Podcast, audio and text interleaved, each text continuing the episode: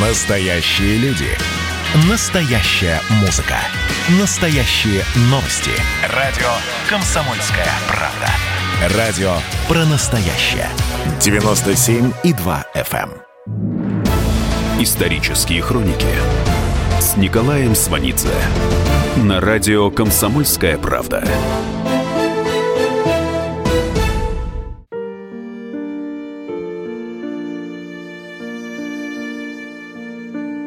1977 году выходит фильм режиссера Алексея Германа «20 дней без войны». Литературная основа записки Лопатина, военная проза Константина Симонова. В главной роли Юрий Никулин. Когда Герман позвонил Никулину по телефону с предложением сыграть Лопатина, Никулин отказался. Отказался решительно. Сказал, ну какой я Лопатин? Лопатин несет очевидные автобиографические черты Симонова. А я стар и по темпераменту другой. Лопатин не моя роль. Сниматься не буду. Герман говорит, что едет из Ленинграда в Москву и хочет встретиться с Никулиным. Просто посидеть, поговорить. Никулину о Германе много рассказывал Ролан Быков, близкий друг Никулина. Никулин догадывается о встрече. Встреча происходит в цирке. Никулин – клоун. В тот вечер прогон новой программы. Герман с женой приходят на прогон. Они садятся в зале и видят Никулина в репризе, когда он игрой на дудочке выманивает из-под дивана тараканов. Жена тихо спрашивает у Германа. «И это твой Лопатин?» Потом они долго разговаривают о фильме. Герман говорит, что Симонов одобряет Никулина на роль Лопатина. Они разговаривают до глубокой ночи. Договариваются, что Никулин приедет в Ленинград на пробы. Никулин думает, если кинопроба не получится, переживет-то спокойно, но зато встречается с фронтовыми друзьями. Никулин – фронтовик. В 47-м на экзамен в студию клоунады Московского цирка на Цветном бульваре Никулин пришел в шинели. Его будущий первый партнер Борис Романов тоже в шинели. Никулин пишет «У меня еще долго после войны ко всем, кто носил солдатскую шинель, оставалось доброе отношение». И второй, многолетний партнер Никулина Михаил Шуйдин, фронтовик. Он до войны год проучился в цирковом училище, мечтал стать турнистом. А когда началась война, закончил танковое училище и командовал танковой ротой. Получил страшные ожоги. Продолжать учиться на акробатическом отделении уже не мог. Никулин увидит Шуйдина первый раз, когда тот на просмотре показывает старое цирковое антре под названием «Пумгам». Суть антре в следующем. Белый клоун стреляет из пистолета, а рыжий ловит пулю ртом, потом выплевывает их на блюдечко. В финале у белого осечка, а рыжий все равно выплевывает пулю на блюдечко. Михаил Шуйдин был белым. Чтобы скрыть следы от ожогов, полученных в горящем танке, он сильно замазал лицо белым гримом. После просмотра, когда в цирковом буфете пили портвейн, кто-то сказал, «Ну, у Миши вся грудь в орденах». «Правда?» – спросил Никулин у Шуйдина. «Да», — ответил тот, — «два ордена. Боевого красного знамени и красной звезды. Медали еще». «А почему не носишь?» — удивился Никулин. «А зачем?» — спокойно сказал Миша. «Показать всем, что вот, мол, какой я». Никулин с самого начала войны на Ленинградском фронте. А к этому времени он уже два года как в армии. В своих воспоминаниях Никулин пишет «Почти семь лет я не снимал с себя гимнастерку, сапоги и солдатскую шинель. Прошел две войны, в смысле финскую и отечественную. В армию меня призвали в 1939 когда мне еще не исполнилось 18 лет. Алексей Герман вспоминает, что как-то они ехали с Никулиным под Ленинградом по Приморскому шоссе, и он сказал, что здесь, в Лисьем носу, их готовили перед финской войной. Когда начинается советско-финская война, его часть стоит как раз на направлении боевых действий. Никулин буквально в двух словах напишет «Мы стоим под Сестрорецком», а почти рядом с нами идут бои по прорыву обороны противника, линии Маннергейма. В конце февраля, начале марта 1940 года наши войска прорывали долговременную финскую оборону, и военные действия с Финляндией закончились. Говорит, что держал в руках винтовку и вспоминал детство. Моя тетка работала тогда в детском саду. Пришла к нам как-то, увидела кочергу у моей мамы в руках и говорит, «А мы в детском саду мучаемся, у нас вместо кочерги ружье». «Вот бы мне это ружье», — подумал я. Летом на каникулах в Смоленске я упросил бабушку купить на рынке кочергу, а в Москве я поменялся с теткой на ружье. Это была винтовка. У нее было дуло, оплывшее от огня. Стрелять из нее было нельзя, но все с ней играли, а я даже с этой винтовкой спал. Вот пишет, что об этом вспоминал во время финской войны. Вообще, все время вспоминал дом, Москву. Пишет, что знал в армии много людей, которые редко вспоминали родной дом. А я, говорит, скучал, грустил. Мороз страшный. Сидишь на дежурстве в тулупе, под тулупом телогрейка и шинель, на голове шерстяной подшлемник, буденовка, валенки. Сидишь такой на дежурстве у телефона и думаешь о Москве. Вот прохожу мимо гастронома, меня встречает отец. Мы с ним едем в магазин и покупаем вкусное к чаю. 150 граммов печенья, 100 граммов подушечек, это ириски такие были, 100 граммов халвы. Тут среди воспоминаний телефонный зумер. Доложите обстановку. Докладываю. В воздухе все спокойно. Никакого пафоса. Напишет, что однажды отморозил ноги, когда тянул линию связи, когда один шел по льду Финского залива, а за спиной катушки с телефонным кабелем. После этого ноги всю жизнь быстро замерзали. Пишет, что когда началась финская война, ежедневно стали выдавать по 100 граммов водки. Попробовал как-то выпить, стало противно. Водку менял на сало, которое любил. Только 18 февраля 1939 года выпил – в этот день ему исполнилось 18 лет, и он уже был на своей первой войне. Когда Герман уговаривает его попробоваться на роль Лопатина, Никулин уже состоявшийся комедийный киноактер. И в таком амплуа он уже к моменту встречи с Германом обрел всю возможную и невозможную популярность. Драматическая роль к этому времени была у него одна в фильме Кулиджанова «Когда деревья были большими», Правда, Кулиджанов остановил свой выбор на нем, увидев его в цирке. Так и сказал Никулину. «Я видел вас в цирке, только в цирке, и вы мне понравились». На съемки этого фильма Никулин приезжает из Ленинграда, где у него в то время номер в программе Ленинградского цирка. Система «Союз Госцирка» была жесткой.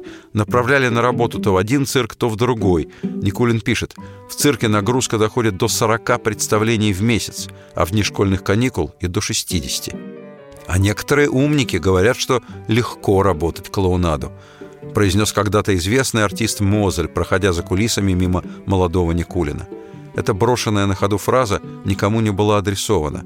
Артист говорил сам с собой, медленно передвигая ноги в огромных клоунских ботинках. Тяжело дыша, он шел в артистический буфет. В детстве в этом же буфете Никулин впервые увидел живого клоуна. Не на манеже, а близко – Отец Никулина писал для цирка, поэтому они оказались в артистическом буфете. Рядом клоун в рыжем парике с большим красным носом сидел, склонившись над столом, и пил чай с баранками.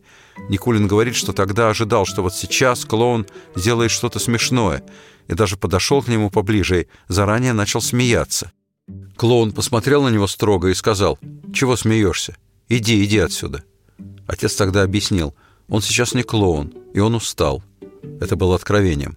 До этого он думал, что клоун всегда смешной. Спустя десятилетия в этом же буфете Никулин беседует с великим артистом Игорем Ильинским, который пришел с сыном к нему на представление. Ильинский говорит Никулину, «У меня к вам серьезное предложение. Вы не хотели бы пойти работать в малый театр? А я буду потихонечку передавать вам свои роли, всячески помогать вам». Никулин откажется, скажет, «Если бы лет десять назад пошел бы в театр с удовольствием, но когда тебе под 40, вряд ли есть смысл начинать жизнь заново.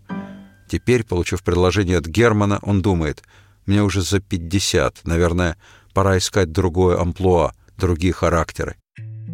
Когда Никулин появился на экране в фильме Тарковского «Андрей Рублев», в первый момент в зрительском зале был смех. Зритель ждал, что будет смешно – но режиссеров раз за разом комическое амплуа Никулина не смущает. На Мосфильме Никулин случайно встречается с Сергеем Бондарчуком. «Простите», — говорит Бондарчук, — «не знаю вашего отчества, но хотел бы с вами познакомиться. Вы мне очень нравитесь на манеже, я хочу написать о вас статью». Вскоре в журнале «Советский цирк» появится статья, написанная Бондарчуком. Он пишет о работе Никулина в цирке и кино, и еще о том, что хотел бы когда-нибудь снять его в своем фильме. А потом Никулину звонят и предлагают приехать для переговоров об участии в фильме «Война и мир».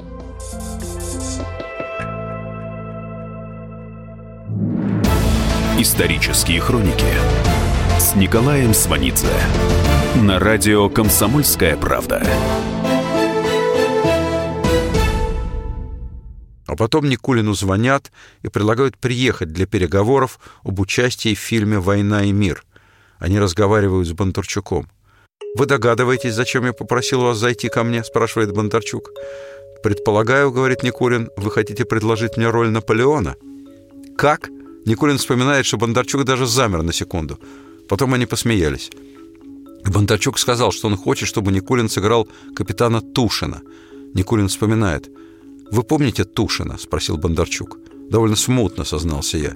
Мы остановились на том, что сделаем фотопробу, поищем грим, костюм, а сначала я внимательно прочту роман. Багратион проехал к крайнему орудию. В то время как он подъезжал, зазвенел выстрел, и в дыму, окружившем орудие, видны были артиллеристы, подхватившие пушку и накатывавшие ее на прежнее место. Ребята после первого боевого крещения, выходя из первого шока, долго смеялись и вспоминали, как командовал, сидя на корточках, Ларин, как пушка Лыткарева сначала повернулась не туда, как Кузовков полез под артиллерийский прибор. Это уже вспоминает Никулин. Это из воспоминаний Никулина о другой войне. В ночь с 22 на 23 июня мы увидели «Юнкерсы-88», идущие на бреющем полете со стороны Финляндии. По телефону слышны доклады всех батарей. «Армавир готов», «Винница готова», «Богучар готов». «Ну-ка, наша Матвеевна», — говорил про себя капитан Тушин. Матвеевной представлялась в его воображении большая, крайняя, старинного литья пушка — Капитан Тушин вследствие страшного гула, шума, потребности деятельности не испытывал ни малейшего неприятного чувства страха. Напротив, ему становилось все веселее и веселее.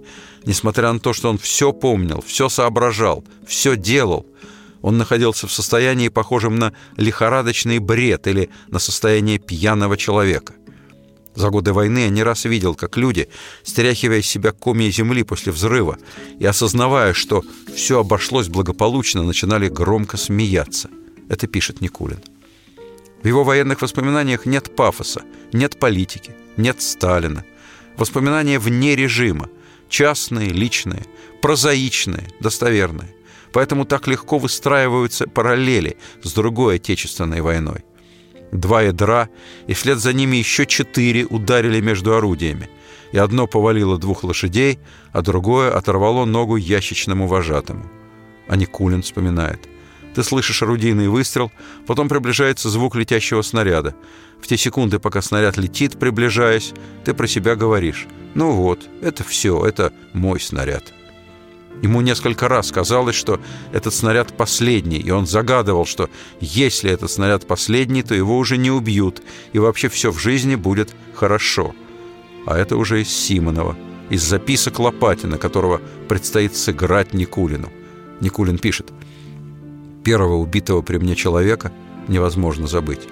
Мы сидели на огневой позиции и ели из котелка – Вдруг рядом с нашим орудием разорвался снаряд, и заряжающему осколком срезало голову.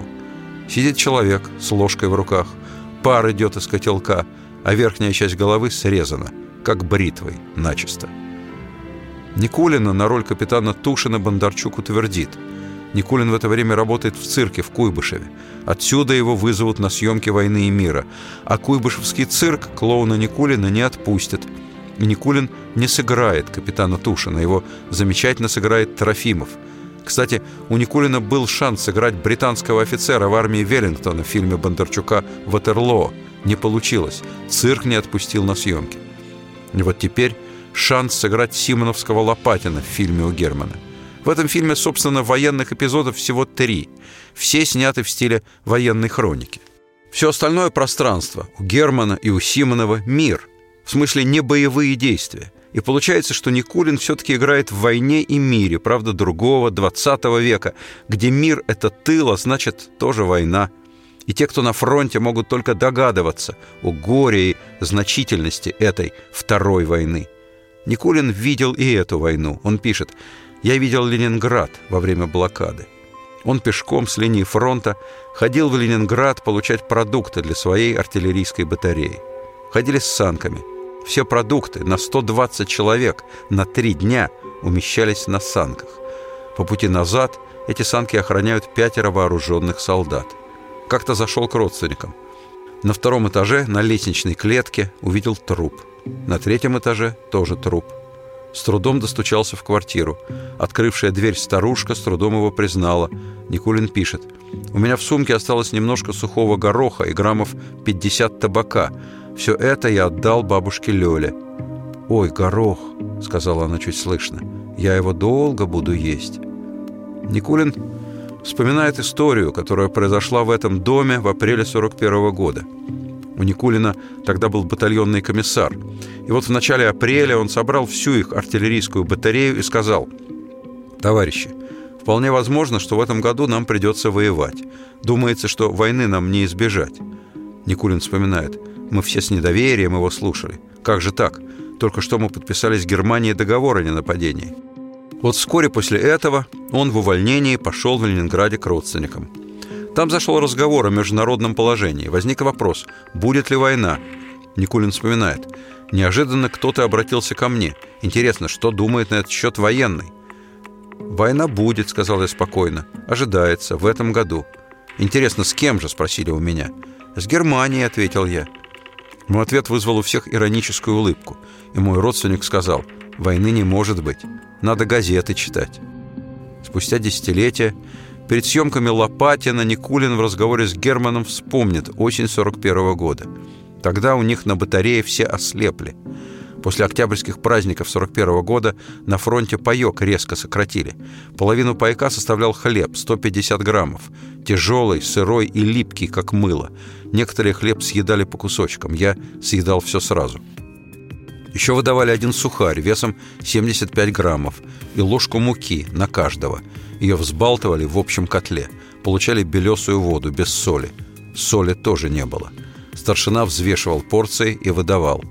Алексей Герман вспоминает. Никулин рассказывал, что от голода у всех началась так называемая «куриная слепота», и тогда на каждый расчет выделили по одному зрячему, и он наводил пушку. Все остальное они делали вслепую. Алексей Герман пишет, «Только русские могут так поступать, защищая Отечество». Никулин вспоминает. В 44-м началось наше наступление на Ленинградском фронте, в результате которого наши войска сняли блокаду Ленинграда. Сначала артиллерийская подготовка, 20 градусов мороза, но снег весь оплавился. Потом пехота пошла в наступление. Наша батарея снялась, и мы двинулись из Пулково. На дороге поток из бесчисленного количества людей и военной техники. Образовалась пробка. Мы остановились у пустого немецкого блиндажа. Зашли стали есть. И тут увидели, как к нам спокойно идет мышь. Ни на кого не обращая внимания, прыгнула на стол, поднялась на задние лапки и, как делают собаки, начала просить еду. Видимо, этому ее научили жившие здесь немцы. Никулин продолжает. Петухов замахнулся на мышь автоматом. Я схватил его за руку. «Вась, не надо!» «Мышь-то немецкая!» — возмутился Петухов. «Да нет!» — сказал я. «Это наша мышь, ленинградская. Посмотри на ее лицо».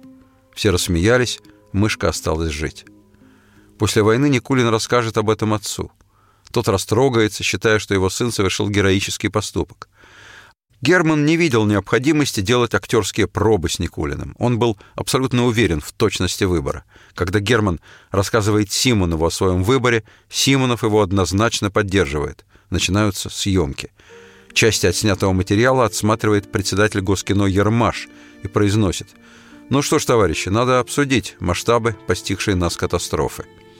Никулина в серьезной роли в фильме о войне власть категорически не принимает, исключает. Никулин не соответствует советскому шаблонному представлению о положительном герое. Отступление от шаблона невозможно. Директор Ленфильма, где снимается фильм, говорит Герману, «Вы самостоятельно снимете Никулина с роли, объяснив, что у него ничего не получается. Мы вам дадим деньги на пересъемку. Если этого не сделаете, мы вобьем вам в спину осиновый кол. Вы никогда не будете работать в кино. Даю вам слово коммуниста. И не вздумайте обращаться за помощью к Симонову. Именно Симонов спасет дело. До начала съемок у Никулина масса сомнений. Он вспоминает, по моему представлению, я не имел ничего общего с удивительно точно выписанным образом Лопатина. К тому же у Симонова он несет автобиографические черты – и значит, типажно должна быть хоть какая-то общность, а тут ничего. К тому же, говорит Никулин, смущали некоторые сцены. До сих пор я ни разу не играл в кино влюбленного человека. Как объясняться в любви? Как это сыграть? Зарождение чувства, увлечение, грусть. А потом ему уже очень хочется сыграть Лопатина.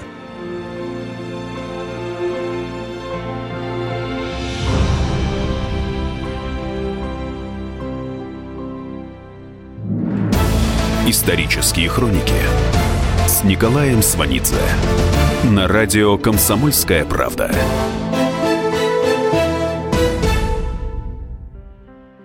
С Симоновым Никулин знакомится, когда отсматривают пробы. В Москве на студии документальных фильмов. Никулин вспоминает. Начался просмотр. И вдруг я почувствовал страшное волнение, даже руки вспотели. Ведь он, Симонов, писал о себе, а на экране я. Мне хотелось быть статным, красивым, молодым. Пожалуй, первый раз в жизни меня очень интересовало, каким я получился на экране. Похож то ли на торговца шерстью из Монголии, то ли на клоуна. Нескладная сутулая фигура в длинном по бабе сидевшем полушубке, в валенках не по размеру. Слишком широкий воротник хомутом стоял вокруг жилистой шеи. Никулин вспоминает, как ему дотошно подбирали костюм. Говорит, долго подбирали очки. Я остановился на очках в металлической оправе, надел их, подошел к зеркалу и вдруг, пожалуй, впервые в жизни отметил, я это увидел, почувствовал, свое сходство с отцом. Точно такие же очки в войну носил отец.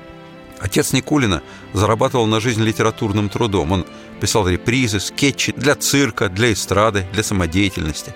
До революции в Москве он окончил гимназию, поступил на юридический факультет университета, но после революции его забрали в армию.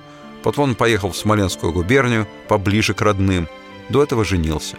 В городе Демидове Смоленской губернии отец Никулина создал театр, для которого писал, ставил и сам играл.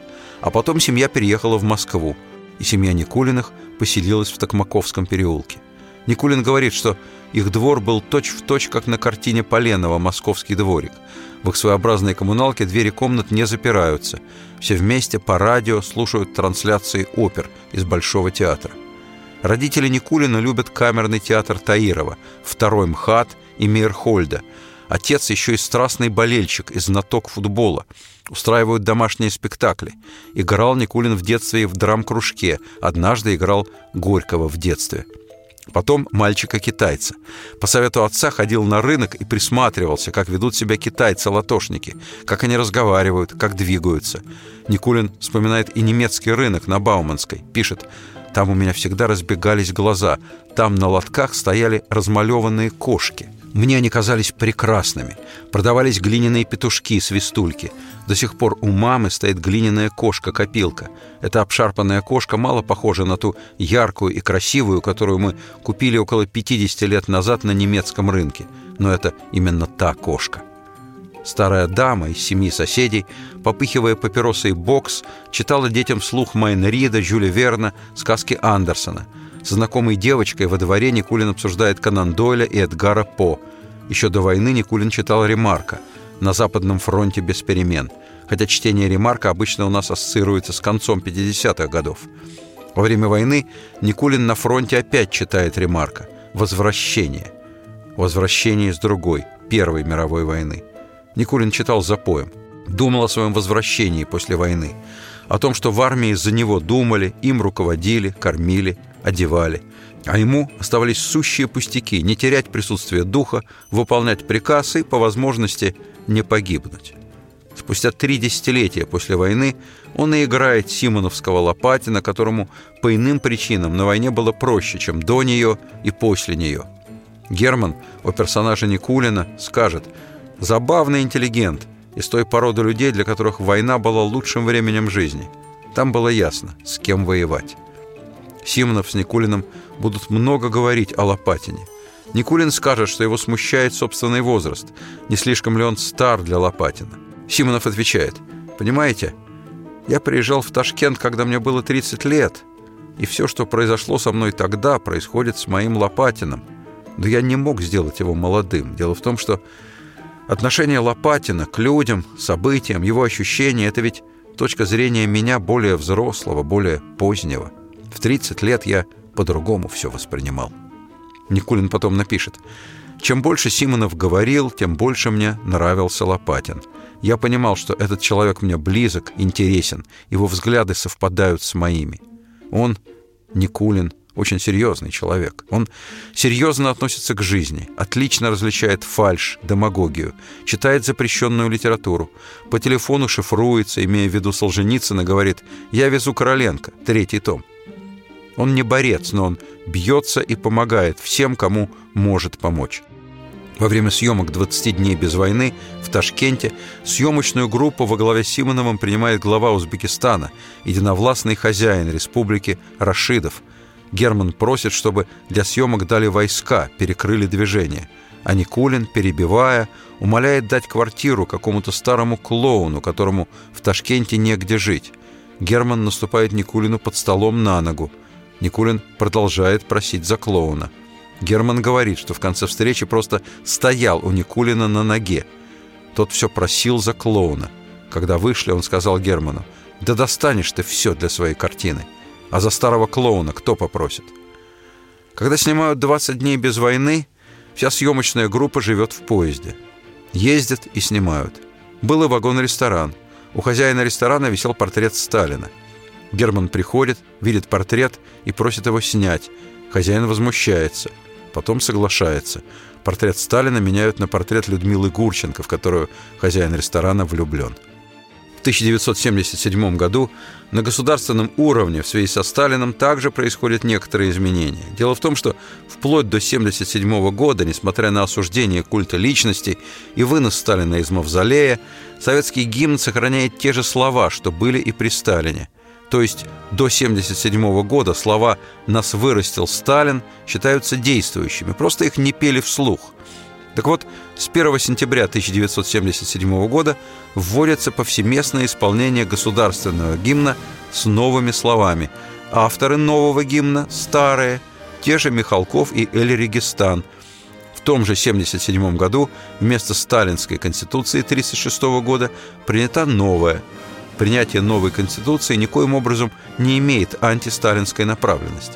Тем более, что так называемая Сталинская конституция была исключительно хороша и демократична. Правда, написавший ее Бухарин был арестован, подвергся пыткам, оговорил себя и был осужден неправым подконтрольным судом в ходе одного из больших процессов, затеянных лично Сталином, невзирая на только что принятую Конституцию. Главная новость в Конституции 1977 года – шестая статья, провозгласившая Коммунистическую партию Советского Союза ядром политической системы. Сталинская конституция, принятая на фоне массового террора, в этом не нуждалась. Реальность была гораздо красноречивее и убедительнее слов. Кроме того, террор при своей несомненной тотальности прежде всего косил старую номенклатуру всех уровней. На освободившиеся места приходила другая номенклатура, безусловно, преданная лично Сталину. Сталин в ее лице создает в стране новый правящий класс – карьерным взлетом и просто физическим выживанием, его члены обязаны ему, Сталину. Это посильнее любого членства в любой партии. На самом деле, Конституция 1977 года закрепляет форму существования сталинской номенклатуры на самом позднем этапе. Это каста. Она закрыта, неподконтрольна. Внутри нее идет борьба. Наиболее активны КГБ и ВПК – Формально выборные должности пополняются методами, выработанными еще в 30-е годы. Выборы безальтернативны. Фактически они прикрывают систему назначений. Свежая кровь в систему управления не поступает. Основная задача – удержать все под контролем. Фильм «20 дней без войны» готов весной 76-го. 2 апреля его отсматривают в Госкино – Чиновникам не нравится ни героичность Лопатина, ни красивость Ники, убогость интерьеров, монолог летчика. Потом этот монолог назовут одним из лучших в отечественном кино. Тогда требовали его вдвое сократить. Симонову в фильме тоже многое не нравится, но его переубедит Товстоногов.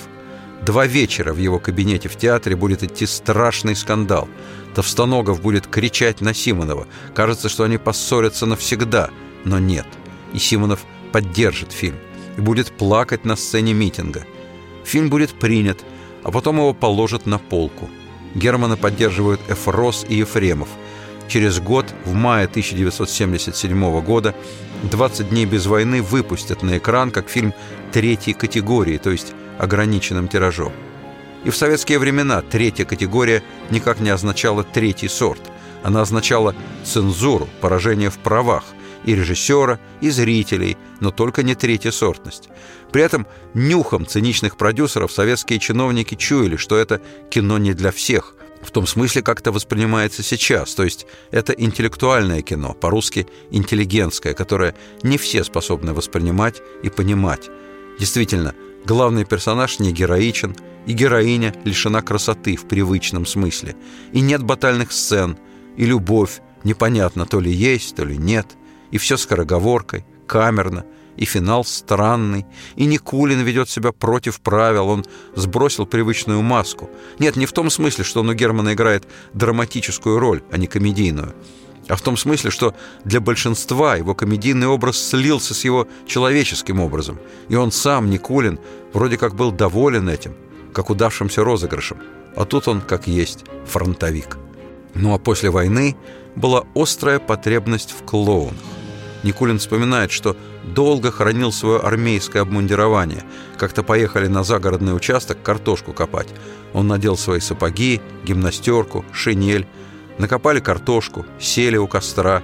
Я, говорит, подсел поближе, прикурил от костра. Сижу, греюсь. И тут ухом задел поднятый воротник шинели. Несколько раз потерся о воротник и вдруг почувствовал себя, как на фронте. Жутко стало. Я видел поля, на которых лежали рядами убитые люди. Я видел тела, разорванные снарядами. А мне какие-то случайности сохраняли жизнь. И я понимаю, как мне повезло. Исторические хроники с Николаем Сванидзе.